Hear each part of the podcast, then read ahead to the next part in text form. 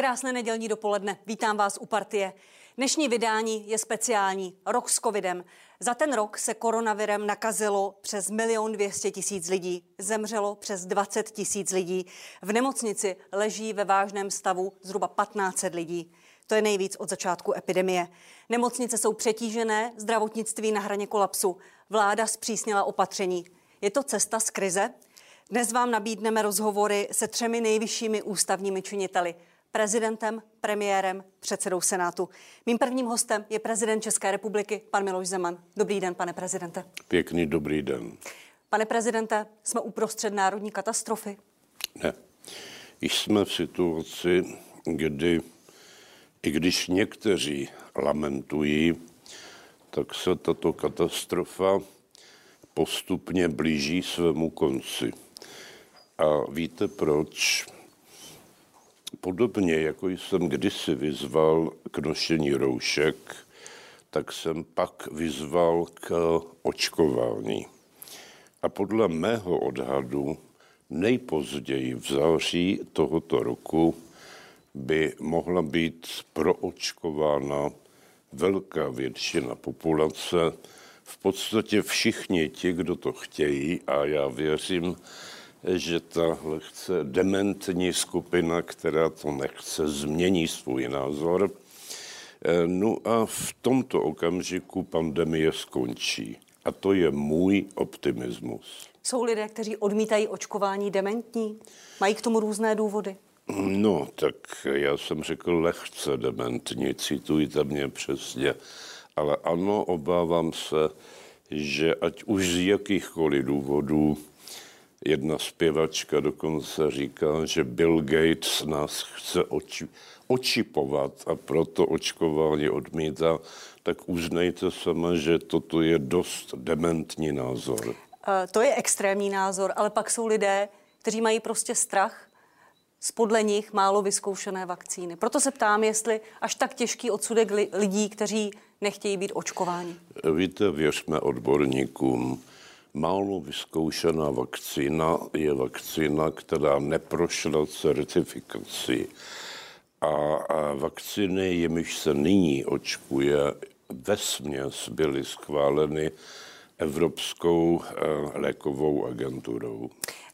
O vakcínách budeme mluvit, ale vraťme se, v čem jsme teď, v čem budeme od 1. března, od pondělí. Jsme v nejhorším bodě epidemie a lidé teď slyší, lidé, kteří toho obětovali hrozně moc, obětujte březen. Jak mají věřit tomu, že to, co se nepovedlo za rok, se povede za tři týdny? No, protože předtím žádné vakcíny nebyly. To je velmi jednoduchá odpověď. A já bych uvedl ještě jeden argument. To eh, není první případ očkování. A zatím všechny předchozí případy skončily úspěšně. Měli jsme tady tuberkulózu. Díky očkování ji nemáme. Měli jsme černý kašel, neštovice, dětskou obrnu. Na všechny tyto nemoci očkování zabralo. A to je důvod, proč můžeme očekávat, že zabere i na COVID. Já jsem tu otázku mířila spíš k tomu, že vláda v noci na dnešek zpřísnila opatření. My spolu mluvíme v sobotu uh, odpoledne. Jak se na to díváte? Vláda výrazně omezila pohyb lidí, mají nás hlídat policisté, vojáci, lidé mají zůstat ve svém okrese, cestovat do práce, nosit roušky i venku, školy budou zavřené. No tak Pomůže víte, to? že jsem celou dobu se zastával zpřísnění těchto opatření a vím, že tím se nestanu populárním. Chápu lidi, kteří, když jsou podnikatelé, tak nelibě nesou, že jejich podniky jsou zavřené a já se jim nedivím. Ale na druhé straně je potřeba si uvědomit, že tady je před námi horizont maximálně 6 měsíců, pokud samozřejmě bude dostatek vakcín a těch 6 měsíců se dá přežít. Takže, abych byl konkrétní, pokud vyjdeme z předpokladu, že zdroj šíření této nemoci je způsoben zhlukováním velkého počtu osob, tak se musíme ptát například, zda ve školách se zhlukuje velký počet osob. A pokud tato odpověď je kladná, tak i když je to nepopulární, tak uzavření škol, alespoň na několik měsíců, pokládám za rozumné, i když nepříjemné opatření. Velký počet lidí se zhlukuje i ve firmách, v továrnách. Je to podle dat, které známe, nejčastějším místem nákazy. Průmysl zůstává otevřený. Nenaštve to naopak i tu část společnosti, která doteď všechno dodržovala? Dobře, ale uvědomte si, že průmysl představuje 42% národního důchodu. A tam ten lockdown je do jisté míry riskantní, i když bych se ani tomu nebránil. Ale zatím bych považoval za nezbytné, a to ještě není, nošení roušek i u zaměstnanců průmyslových podniků a nebránil bych se samozřejmě ani tomu vytírání nosu nebo testování. jakým způsobem to testování chcete dělat. To testování má zatím být ve firmách dobrovolné, povinné, říkal ministr Havlíček, až bude testů dost, až někdy. Ten termín neřekl. Nicméně ten dopad psychologický na společnost. Jsou zavřené školy, služby, které tvoří 60% HDP, je zavřené všechno a není průmysl jakýmsi paralelním světem, kterého se jakoby COVID netýká? No, právě proto jsem vám už v úvodu řekl, že musíme dát lidem naději. Ale ne naději fiktivní, ale naději reálnou. A protože jsem podporovatel vakcinace a nezáleží mě na tom, z jaké země ta vakcina přichází, ale jestli je účinná, no tak v takovém případě ta naděje reálně existuje a to je ta obrovská změna proti situ, eh, situaci minulého roku, kdy žádné vakciny ještě nebyly k dispozici. Na druhou stranu jsme v situaci, kdy leží v nemocnicích zhruba 7 tisíc lidí, 1500 lidí je ve vážném stavu, bojuje o život, zemřelo přes 20 tisíc lidí. Včera ta hranice byla překročena. Já se ptám na to, jestli ty tři týdny, které vláda včera nám dala, prosila, ať to dodržujeme, jestli to bez uzavření průmyslu bude stačit. Protože lidé jsou nepochybně unavení, jsou zdevastovaní ekonomicky i psychicky, jestli nebyla ta cesta toho tvrdého lockdownu teď? Víte, možná právě proto, že jsem původní profesí ekonom, tak jsem tady zaujatý a já tu zaujatost přiznávám. Samozřejmě, že v nejhorším případě můžeme sáhnout i k tomu lockdownu, ale snažíme se především aplikovat ta jiná opatření, která vláda včera přijala. No a když nebudou stačit, sáhněme i k tomuto. A za tři týdny, pokud ta čísla neklesnou bez toho tvrdého lockdownu, nebude mít vláda tu situaci ještě těžší, znovu přijít před národ a říkat, tak to znovu zkusme, znovu tři týdny, tentokrát i s průmyslem. Jde mi o to, to psychické nastavení společnosti. Já vám sice rozumím, ale taky se uvědomte, že ta restriktivní opatření nemají jenom plusovou stránku. A my teď musíme vážit mezi plusem a minusem. U toho průmyslu je to samozřejmě podlomení ekonomiky a to se projeví, až epidemie skončí a my s o to vyššími náklady budeme ekonomiku reparovat. Ale ano, upakuji znovu, dívejte se jak se s oblibou říká, na světlo na konci tunelu. Opravdu to nejsou reflektory protijedoucí lokomotivy a věřme, optimisté říkají, že v červnu, já říkám, že v září epidemie skončí. Kež byste měl pravdu. Tu analogii s vlakem na konci tunelu jsem četla od lidí a slyšela během toho včerejška a rána několikrát protože Včera vláda vyhlásila jakýsi lockdown, semi-lockdown, budeme se o tom ještě bavit, ale zároveň se sněmovna celý den hádala a na konci toho dne neschválila podporu pro lidi v karanténě a v izolaci. Je to chyba? Samozřejmě, že je to chyba. Já jsem proto, abychom se dívali na zdroje, které tady máme. Mluvil jsem před dvěma dny s paní ministriní Šilerovou, která mě říkala, že na tyto různé podpory má peníze jenom na půl roku. No a já bych si samozřejmě nepřál, a taky ne, státní bankrot. A tak hrozné to nikdy nebude. Ale víte, co bych doporučoval? A tady sdílím podobný názor s panem ministrem Havlíčkem.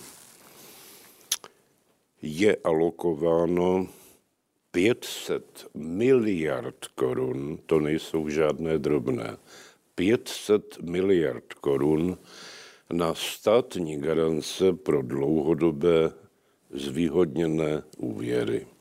A až budeme reparovat tu ekonomiku, tak nám nepomůžou žádné krátkodobé a nevratné dotace. Pomůže dlouhodobý úvěr, například na sedm nebo více let, se zvýhodněnou úrokovou sazbou, s odloženou dobou splatnosti a se splátkami, které budou tak nízké a tak dlouhodobé, že každý schopný podnikatel je bude moci splatit. To je podle mého názoru po ukončení epidemie cesta, kterou bychom se měli ubírat. To cesta se mimochodem jmenuje COVID-3 a proti tomu vyplácet nejrůznější podpory je jenom krátkodobé řešení. Já ho samozřejmě nezavrhuji, ale uvědomte si, že tady potřebujeme dlouhodobé řešení, protože i ten průmysl, nehledě na služby, se bude reparovat dlouhodobě a iluze, že za rok bude všechno v pořádku, je bohužel jenom iluze. Nicméně ten, ty peníze pro lidi v karanténě, v izolaci, ta takzvaná izolačka, jak tomu říkala paní ministrině Maláčová, měla motivovat lidi, aby spolupracovali s tím systémem, aby nechodili nakažení do práce.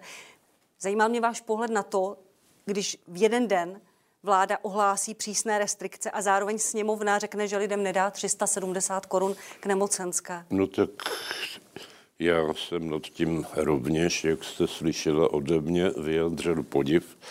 Ale na druhé straně si uvědomte, že my bychom měli důvěřovat lidem, důvěřovat, že se i teď budou chovat disciplinovaně, když se blíží ten konec, o kterém neustále mluvím, sakroegoismo ostatně znamená, že ti lidé to budou dělat ve svém vlastním zájmu. A vláda k hlídání, dodržování těch restrikcí povolává i pět tisíc vojáků. Vy jste, pane prezidente, vrchním velitelem ozbrojených sil. Jaký by podle vás měli mít vojáci přístup k nám, lidem, kteří zůstaneme zavření v okresech? Liberální, jak chápající nebo přísný? No, já odpovím okrajem, oklikou, ale bude to analogie. Nedávno jsem mluvil s panem policejním prezidentem a žádal jsem ho o maximálně tvrdé sankce, tedy pokuty, pro každého, ať je to podnik nebo fyzická osoba, kdo porušuje zákonná opatření. Takže odpověď na vaši otázku zní, a to neříkám, protože jsem vrchní velitel, ať jsou ti vojáci přísní. A chtěl bych jim velice a velice poděkovat i za nasazení, které měli už teď. A nicméně Češi a naše historická zkušenost, nemůže to mít spíš opačný efekt, že zavření v okresech, hlídání policisty, vojáky, ty lidi naštve?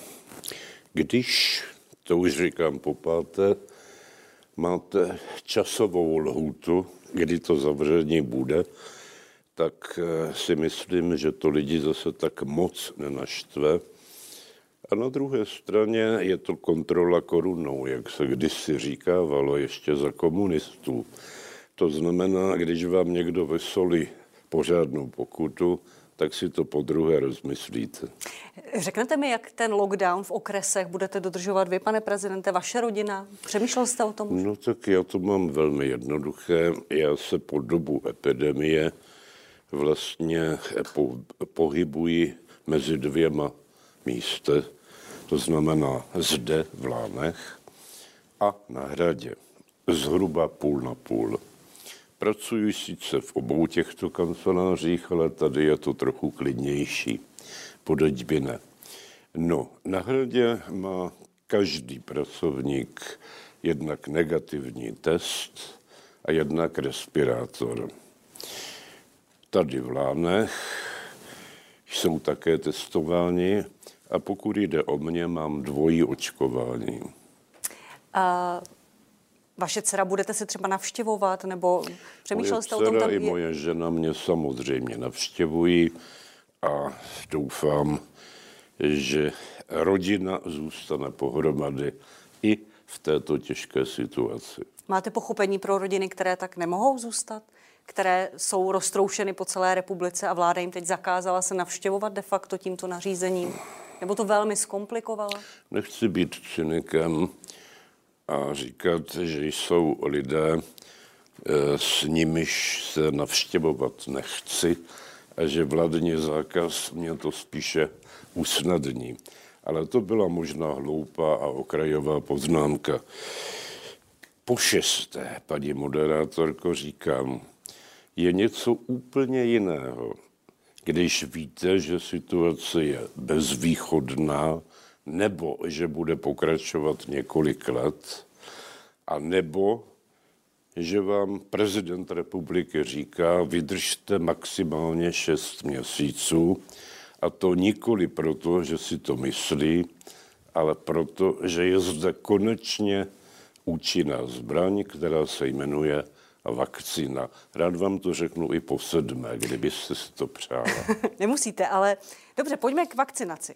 No. 406 lidí, 406 tisíc lidí má první dávku, druhou dávku 237 tisíc lidí. Jsme na 22. místě ze 27 zemí no. Evropské no. unie. Vy jste spokojený s tím, s tou rychlostí, s tím tempem a se způsobem té vakcinace? Já si myslím, že teď je pokud jsem správně informován, proočkováno asi 6% dospělé populace. Z toho také vycházím, z toho tempa, když mluvím spíše o září než třeba o červnu. Samozřejmě všechno se dá zrychlit, ale mě teď spíš vadí, že nikoli naší vinou vakcíny je nedostatek. Víte, že některé firmy až o 50% snížily původně dohodnuté dodávky. No, na to se musí reagovat. Tak já jsem po dohodě s panem premiérem napsal prezidentu Putinovi s žádostí o dodávku Sputniku pokud jsem správně informován, tak této žádosti bude vyhověno, ale budeme samozřejmě potřebovat tu certifikaci, o které jsem mluvil. Už dnes dupe ve frontě 30 zemí z žádostí o Sputniku a něco podobného je to i s čínskou vakcinou Sinopharm.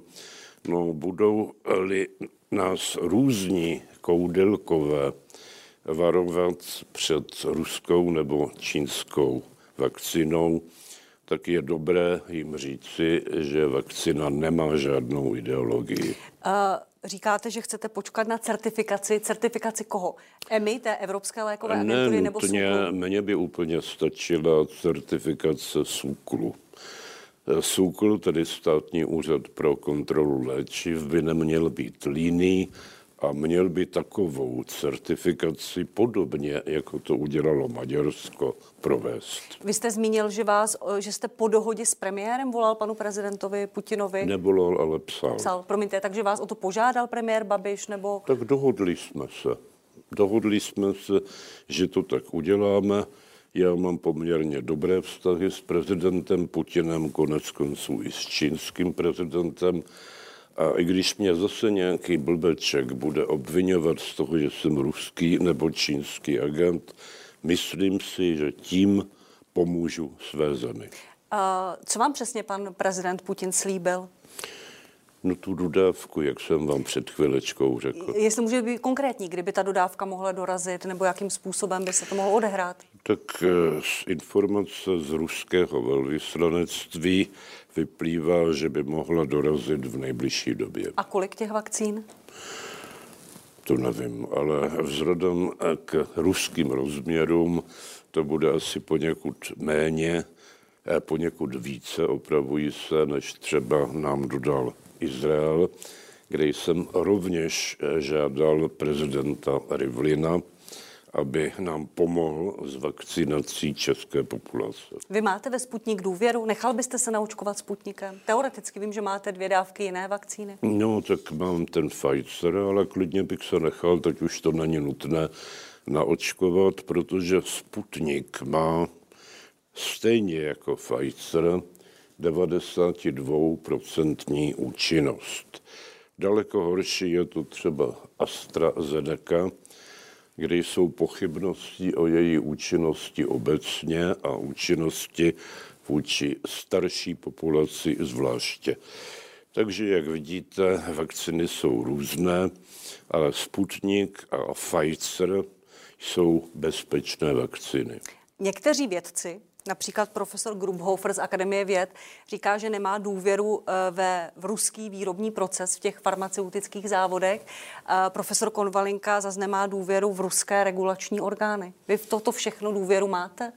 Tak, eh, jak víte, já si vážím profesora Primuly, což při vší úctě k lidem, které jste jmenovala, je asi náš nejlepší epidemiolog a ten Sputnik naprosto jasně doporučuje. Na druhou stranu, když jsem s ním naposled mluvila s panem profesorem Primulou, říkal, že by on počkal na, tu, na to vyjádření Evropské lékové no, agentury. Já taky samozřejmě, ale teď si představte, že vakcina nebude, my zastavíme očkování a vzhledem k tomu, že je to do jisté míry byrokratická organizace, tahle Evropská agentura pořád ještě nedal souhlas, a nebo proč ne, nedá negativní stanovisko. To znamená, v takovém případě rozhodujete o životech a zdraví lidí a musíte dát přednost této variantě předtím nedělat nic. Ve světle těchto informací, které říkáte, jak se díváte na to, že ve skladech krajů nebo v tom centrálním kraji, eh, v centrálním uh, skladu ležely vakcíny, ležely Praktici si je po Praze rozvážejí díky dodávkové službě, díky její pomoci. Je to chyba? No samozřejmě, že je to chyba. Ono sice ta expirace těch vakcín je taková, že i v tom skladu po, budou potom zřejmě použitelné, ale eh, ono totiž nezáleží jenom na těch vakcinách, ale pochopitelně také na personálu, který tu vakcinaci provádí. A možná, že ta brzda je právě tam. Když jste zmínil pana profesora Primulu, co pro vás bude dělat pan profesor? Já uvažuji o tom, že by byl můj neplacený poradce, protože jako odborník je vynikající jak správně říká pan premiér, tak jeho sociální inteligence, vys ten fotbal, není úplně vynikající. Zlobil jste se na něj? To víte, že jo. A na svého pana kancléře také? Vadilo vám to, že šli Panu na fotbal? kancléři jsem sebral 100% prémií, skritizoval jsem ho, on se omluvil, uznal chybu a tím to pro mě skončilo.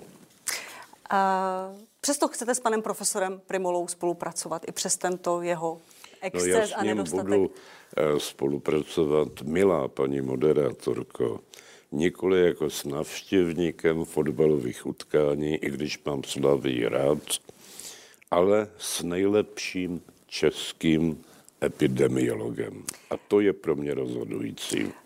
Po roce patříme v covidu mezi nejhorší na světě. Zmiňovala jsem obrovské počty nakažených, mnoho lidí je vážně nemocných a mnoho lidí zemřelo a umírá.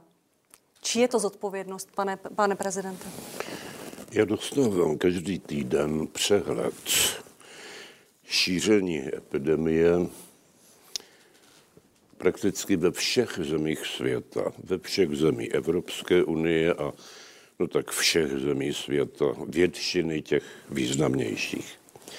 A mohu vás ujistit, že prakticky v každé z těchto zemí je to jako na houpačce.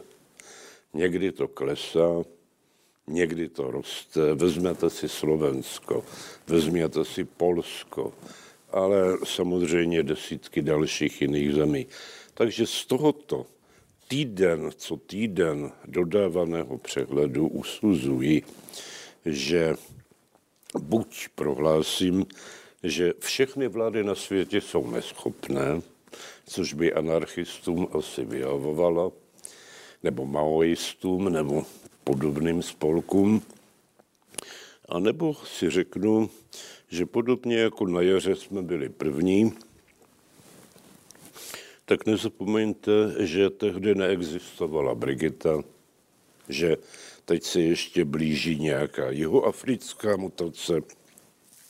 Berme to tak, a už to myslím řekl jeden z významných lékařů, nikdo nemůže za tuto nemoc a třeba od naší opozice je poněkud trapné, když obvinuje vládu téměř, jako kdyby si vláda ten covid vymyslela.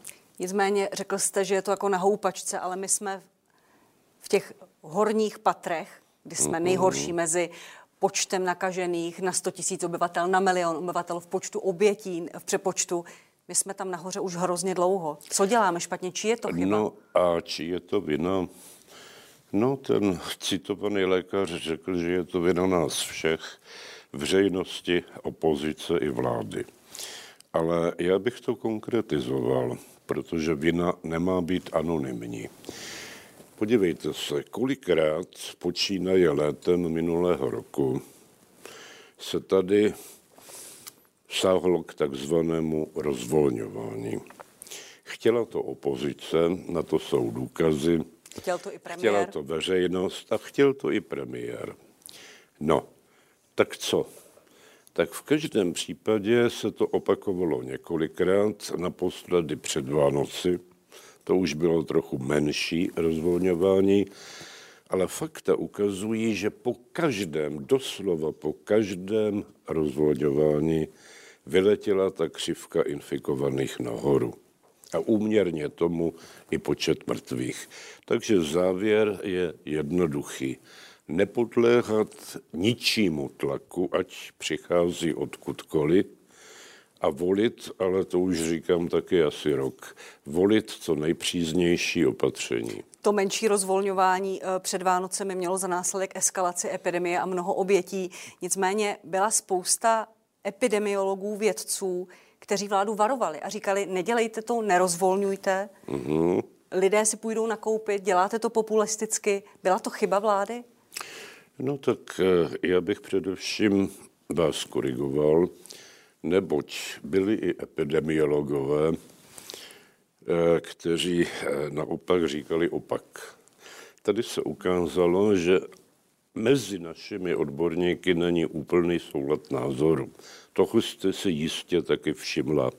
A to už nemluvím o takových zrůdných pseudoodbornících, jako je paní eh, Sonja Peková, která, vám, která nám vykládala, že covid vychcípá v létě, že, a že je to jenom, a to bylo celá řada lidí, že je to jenom taková chřipečka. No tyhle ti lidi by měli zalézt do podzemí a už svoje pseudo-odborné názory někomu neříkat. Udělala vláda nějaké chyby za ten rok? Samozřejmě, Největší. spoustu chyb, protože tady se ani nedalo chyby nedělat. No nejsměšnější chyba, pokud si na to vzpomenete, bylo to kafe v Kalímku, No a taková trochu vážnější chyba, která se naštěstí napravila, byly ty eh, hodiny nákupů pro důchodce. Pamatujete si? Pamatuju. A jak čtete, pane prezidente, ta vyjádření lidí, kteří jednají s vládou, jednají s premiérem, ať jsou to opoziční politici, hejtmani, naposledy pan, uh, uh, pan Středula, šéf odborové největší centrály, že ta jednání jsou velmi složitá a stěžují si na pana premiéra. Jak to čtete? No tak za prvé jsou lidé, kteří jednají s panem premiérem a dosahují schody. Já bych velmi ocenil postoj našich hejtmanů bez ohledu na stranickou příslušnost, kteří se s premiérem rozumně dohodli. Na rozdíl od předsedů eh, opozičních parlamentních stran.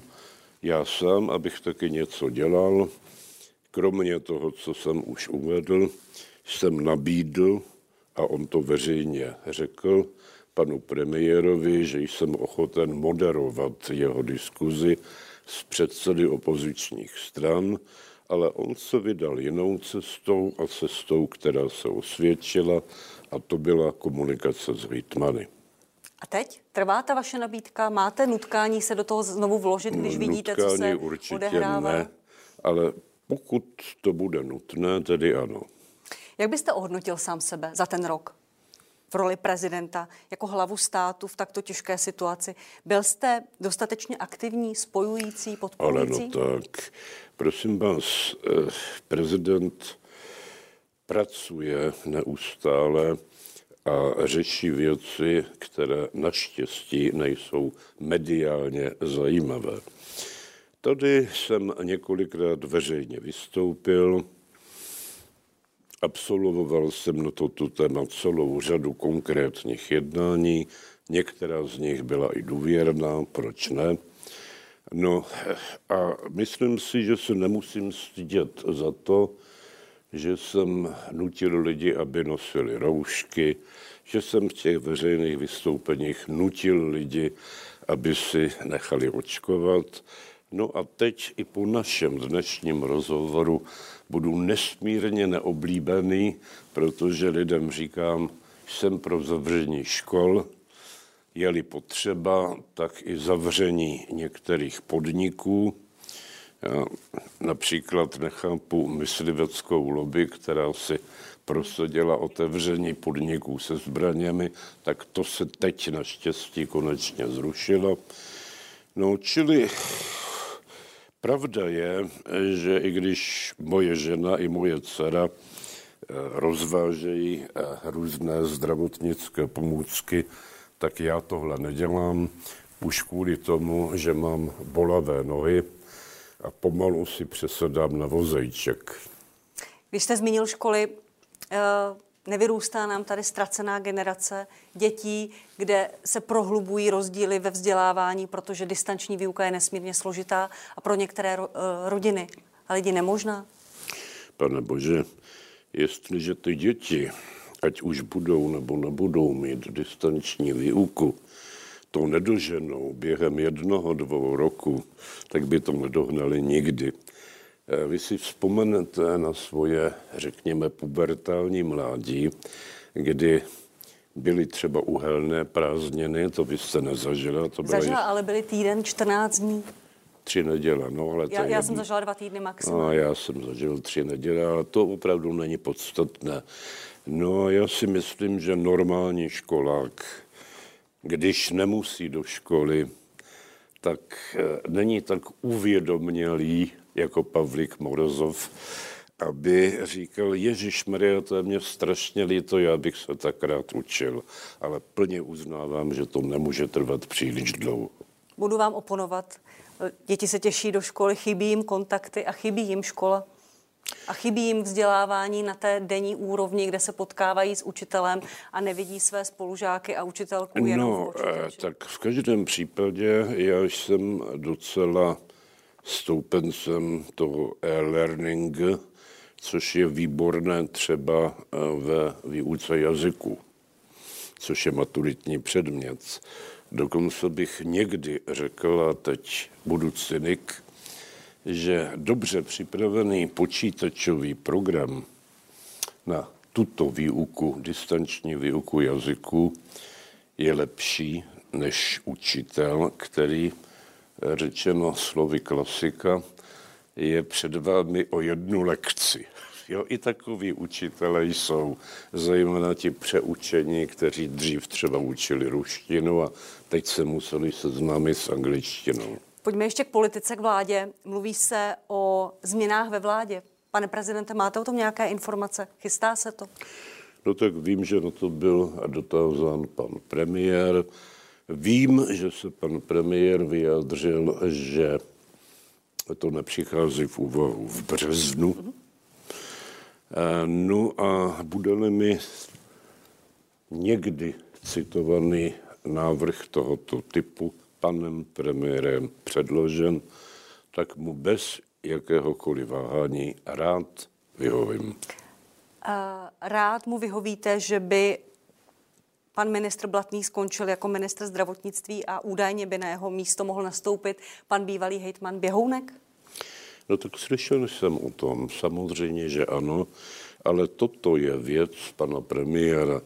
Já už jsem jenom ten brankář v té bráně, co zachytával ten poslední míč, ale eh, protože tady máme koaliční dohodu, tak dobře víte, že například pan Hamáček musí navrhnout něco panu premiérovi, pan premiér musí něco navrhnout mně a já jenom předem říkám jako prognostik, že pokud mě to navrhne, tak mu vyhovím.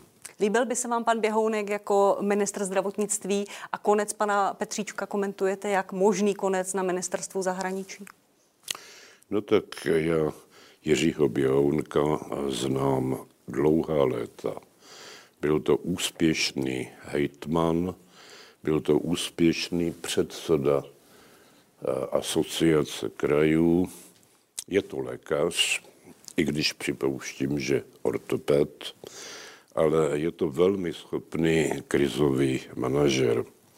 A pokud jde o Milu Staška, tak ten je státní tajemník na ministerstvu zahraničí, pracuje v tomto oboru už téměř 30 let a nelze pochybovat o jeho schopnostech. Jak se vede pan ministr Blatný podle vás jako ministr zdravotnictví? Mně jeho líto. Já už jsem mu to říkal, říkal jsem při jeho jmenování, že přechází z parku do džungle a to, ta džungle ho sežrala. Bylo by zprosté se mu posmívat, já vzhledem k některým jeho tiskovým konferencím na něm pozoruji syndrom vyhoření a být na jeho místě strašně těžké a náročné práce. A nezapomeňte, že on není epidemiolog, ale dětský lékař dělá, myslím, tu hematologii, že dokonce hematofilii, nebo jak se to přesně jmenuje. No, takže soucit, poděkování za vykonanou práci, ale na druhé straně vidět k smrti vyčerpaného člověka je smutné a kdyby si odpočinul, možná, že by to bylo k dobrému. Jak se vede pan premiér? Jako krizový manažer, jako premiér země v takové situaci? Já jsem snad jediný, kdo ho hájí. No, přeháním, snad nejsem jediný, ale nejvýznamnější. Asi proto, že jsem sám byl premiér. Takže ty novinářské blbočky, kteří nikdy premiérem nebyli a doufám ani nebudou, nemohu hodnotit jako kritiky premiéra. Premiéra může kritizovat jenom jiný premiér a to jsem já. A vy ho nekritizujete? Já ho v podstatě nekritizuji. Samozřejmě, že jako každý člověk může dělat něco lépe. Už jsem tady mluvil o těch kalíškách na kafe nebo o těch hodinách pro důchodce, ale pane Bože, dovedete si představit sedavětšího gémnia, který někdy neudělá nějakou chybu? Já vám dávám ten příklad. Dostal se pod tlak jednak od opozice, jednak od veřejnosti, což je samozřejmě důležité, s tím rozvolňováním. Ano, dneska s odstupem času si právem říkáme, že tomuto tlaku neměl podlehnout.